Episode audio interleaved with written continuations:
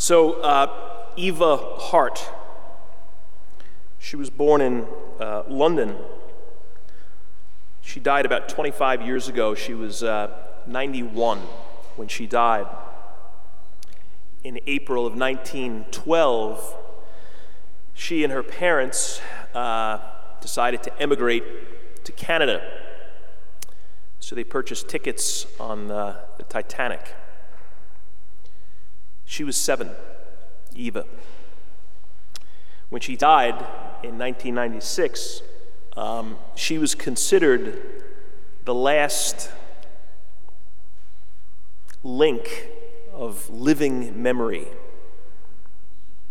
of that disaster. She was the, the last living person with a memory of that tragedy. There were actually a few other people that were still alive. I think there were eight remaining survivors when she died, but they were all younger than her. They were babies when the ship sank, so they had no memory of it. So she was the first, the last living person to actually remember what happened. So when she died, it was a pretty big deal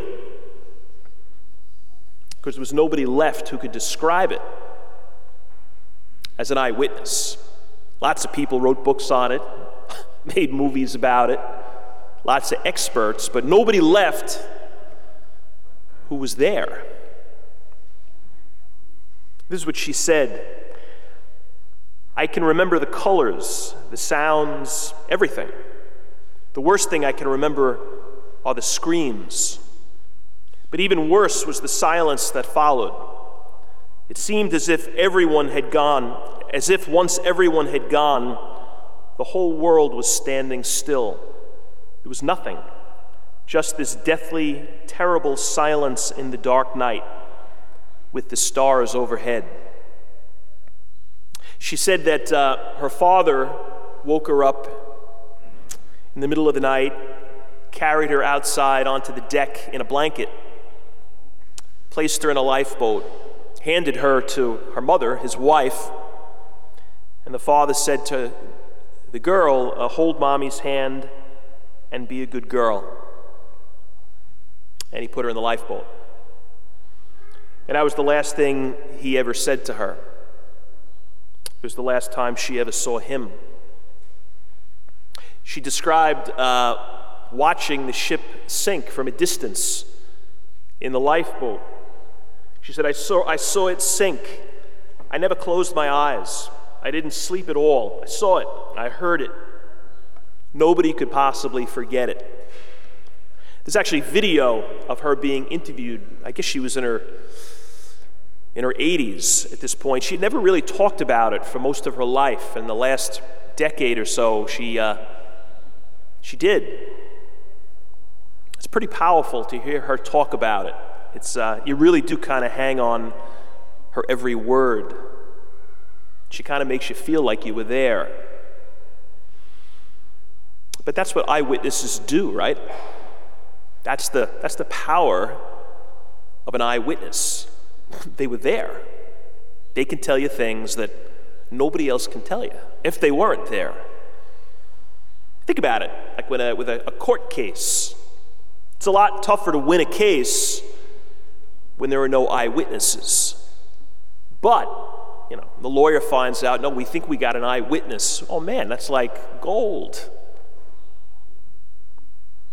Now let's consider this gospel for a minute. 5,000 people were there listening to Jesus. So long that they hadn't really eaten. So much so that they're now pretty, pretty hungry. And he feeds 5,000 people with pretty much nothing you know, a handful of fish and bread, like enough to probably feed five people. He somehow feeds 5,000. Man, wouldn't it be amazing to have a, a video of an interview with somebody who was there then to talk about what it was like? Like, what happens when there are no more eyewitnesses? And I think about it, at a certain point, those 5,000 people, well, eventually the last one died, a little bit like the woman on the Titanic. Eventually there was nobody left. Probably lots of kids that were there among the 5,000, so give them, I don't know, let's say 75 years after this miracle, the last one died. What happens when there are no more eyewitnesses? Two important things. You know what I think happens? You rely on witnesses. You had eyewitnesses, but now they're gone. So now you've got to rely on compelling witnesses. So what's the difference? I mean, don't I, I, they almost seem like interchangeable, don't they? A witness and an eyewitness, and they're very close. It's sort of like a, I think, a little bit of a nuanced difference. Eyewitness is somebody who directly witnessed an event with their own eyes. They were there. They saw it happen. I think with a witness, it's a little bit less than that. They weren't there, but they know a lot about it. They argue for the case. They're very good at maybe explaining it. They may help with the evidence, but they weren't there. Think about it like when, a, when an expert witness is called in, say it's a, a doctor and he needs to come in and talk about something involving, you know, the wound that was inflicted upon the, the victim. An expert witness. The doctor wasn't there, but he can tell you about elements of it. So, I mean, eyewitnesses are just way more compelling than witnesses, aren't they? Don't you want to hear from somebody who was there rather than somebody who read, read a book on it? Remember in the movie? Remember the Titanic? Remember when, when they flew the, the old lady to the boat? This is kind of before the flashback begins. And the whole crew gathers around her. They're listening to every word the old lady said because she was there. How many years before? She can say things that nobody else can talk about. You know, I, I lived with, um, growing up, uh, my grandmother lived with me, lived in my house. She moved in when I was one, so I don't even remember her not being there. Um, my mom's mom. She was born in Ireland. She was born in 1894. kind of hard to believe, right? She died at 103. Growing up in my house, which wasn't really a big house, I was just an eyewitness to her unshakable faith. Like I had no choice. I lived with her. I couldn't not witness it. I witness it. We lived in the same house, and she was just always praying, it seemed. She was always making her way to church. We lived two blocks from Our Lady of Victory.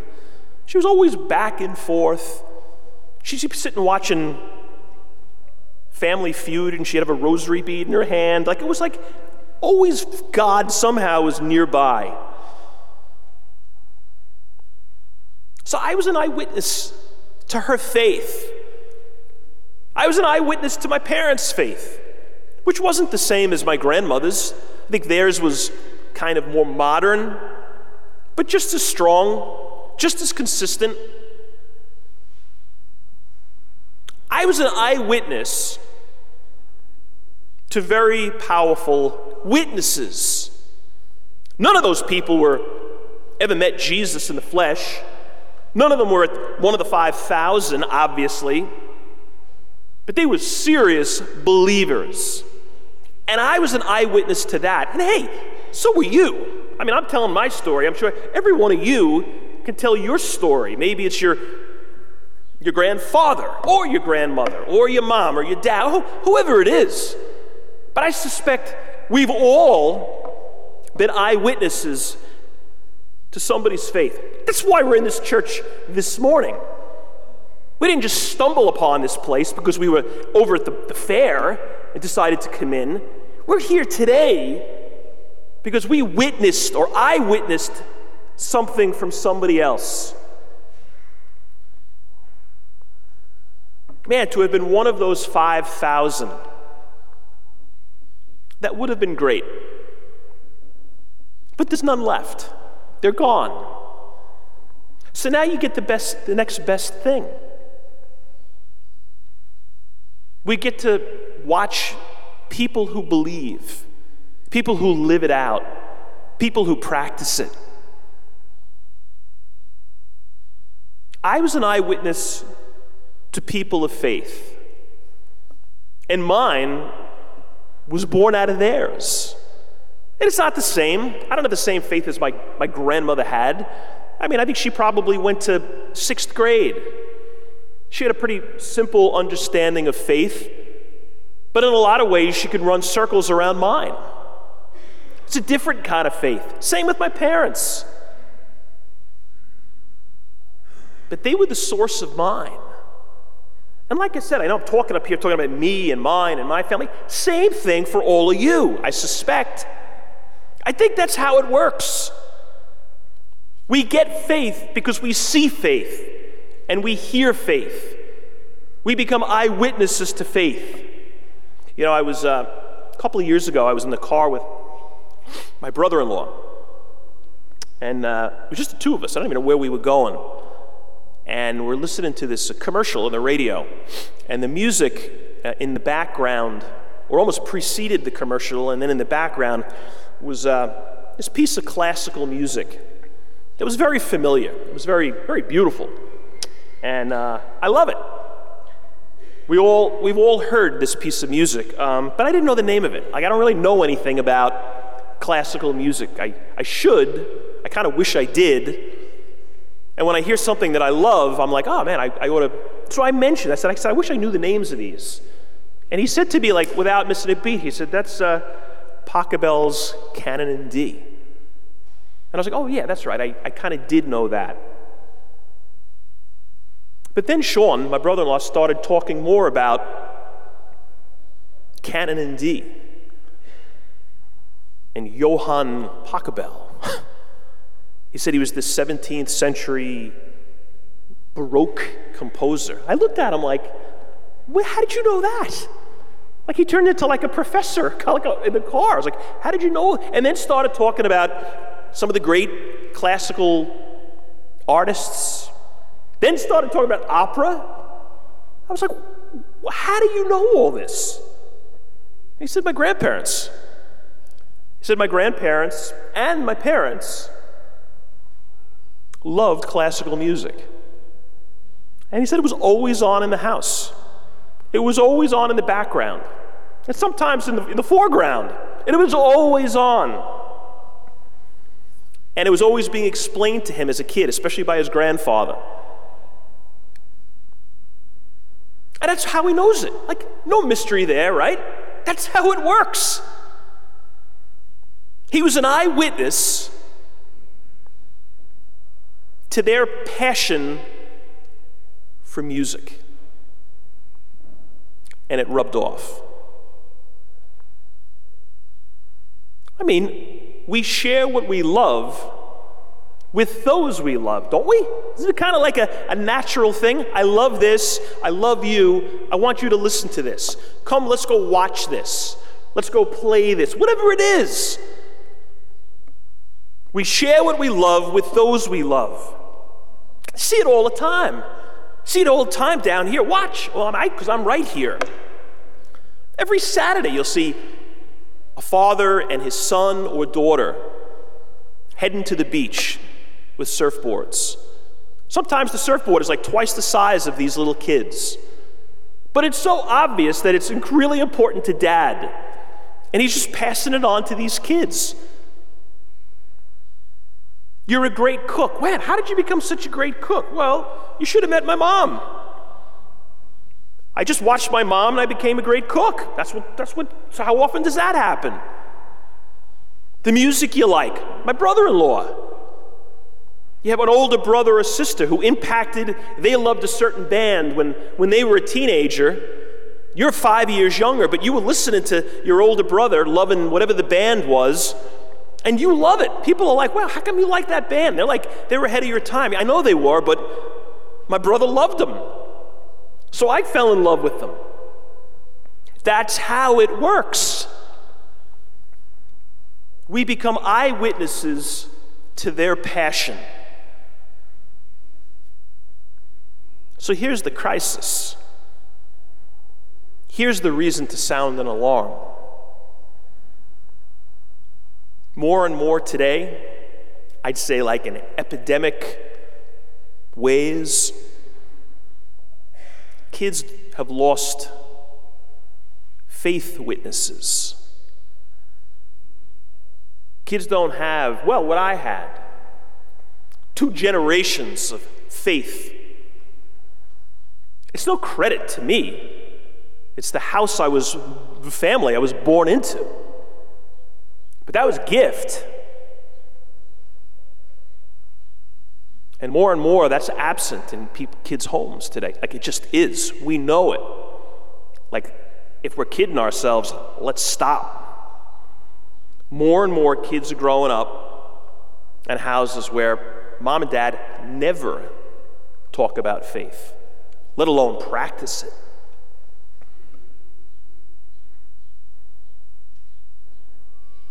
That's become like the challenge, one of our challenges with religious ed and the school. We're running a school, we're running a Catholic school, and like a shocking percentage of the families don't go to church. Same thing with religious ed. You know what's dawning on us? We keep trying to put the best program together for the kids, and I think we really do have a good one.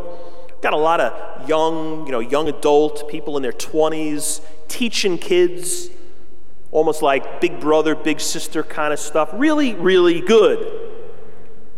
But we're also realizing this like, no matter how good they are, no matter how good a program we put together, if those kids go home and they, it's not affirmed, it is not brought up until they come back to religion again the following week, we're spinning our wheels. It's not going to work. Like, if parents aren't the primary educators of Jesus, give it up. Like it's just not going to happen.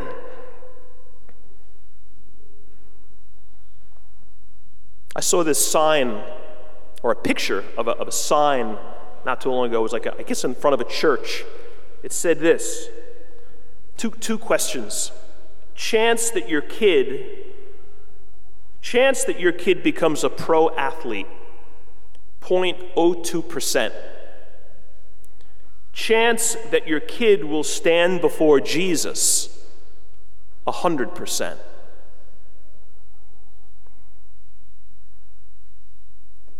Can't have something that you've never seen. You can't possess something that you never witnessed.